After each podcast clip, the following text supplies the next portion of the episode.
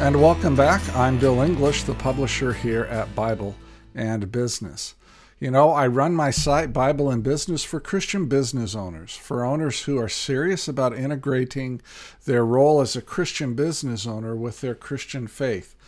I write and uh, really minister to owners who are serious about wanting to understand what the Bible has to say about their stewardship role uh, before the Lord. So if you're a Christian and you own a business and you really want God's best for you, and your business, then, then my teaching and my site is for you. I'm not a prosperity gospel guy. I don't think that God uh, blesses us merely with money. He sometimes does, but most of the time, He just wants us to be faithful to Him in furthering His kingdom in the marketplace. So you won't find on my site uh, a bunch of articles about the you know biblical secrets for business success or you know the the million dollar uh, idea that that's going to propel you into wealth and, and fortune. That's really that's really I don't think all that important to the Lord, quite frankly. Um, and those who peddle in that stuff, I think, are are um, are close to heresy, uh, quite frankly. Uh, really, uh, what the Lord is after is our faithfulness. He's after our hearts, and He wants us to be good stewards of that which He entrusts to us. You know, if the widow who gave two mites gave more than all the rich people, then there's something about wealth that we don't understand if we think that the wealthy God has blessed and the poor God has not blessed. So, um, all that to say, the Bible and Business is a biblically based uh, Christian, uh, dare I say, evangelical uh, site for Christian business owners. And so, if you want to know about what the Bible has to say about owning a business, then I invite you to become involved at BibleandBusiness.com. Uh, the content for today is uh, on uh, being an autocrat or autocraticness, if I can put it that way. This is the last in my series on the eight A's that kill healthy partnerships. And all of this content, except for the last episode and this one, uh, comes from my book, A Christian Theology of Business Ownership, an introduction for Christian entrepreneurs and what the Bible says about owning a business. The abridged version, the shorter version, is called What the Bible Says About Owning a Business. You can pick up both of these books at Amazon. Uh, along with uh, another book that I've written called uh, Biblical Wisdom for business leaders. But today we're going to be looking at the characteristic of someone who's an autocrat, someone who's domineering and, and overbearing. And I'll, get into that in, in just a minute.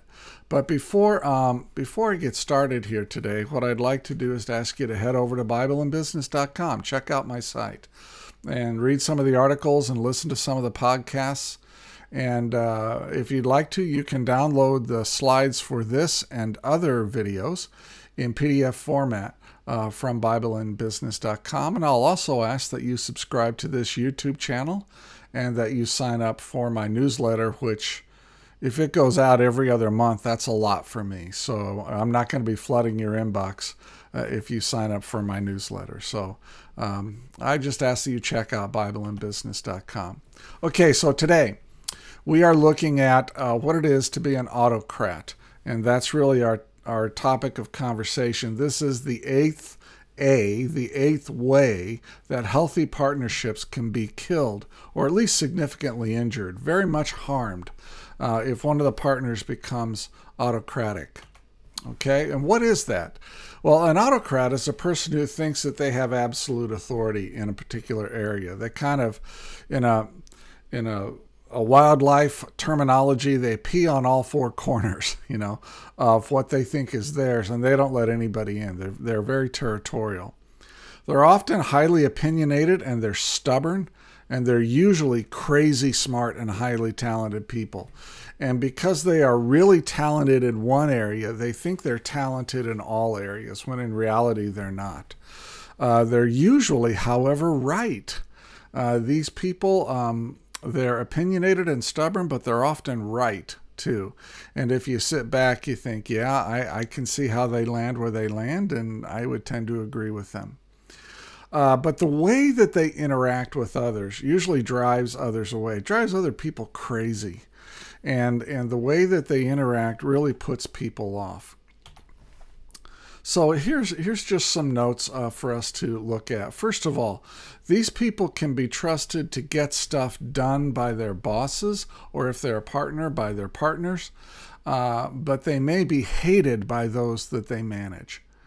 Uh, and the partners may look the other way because this autocratic partner brings so much value to the table. Uh, that they tend to look the other way when they violate core values or they drive their staff crazy.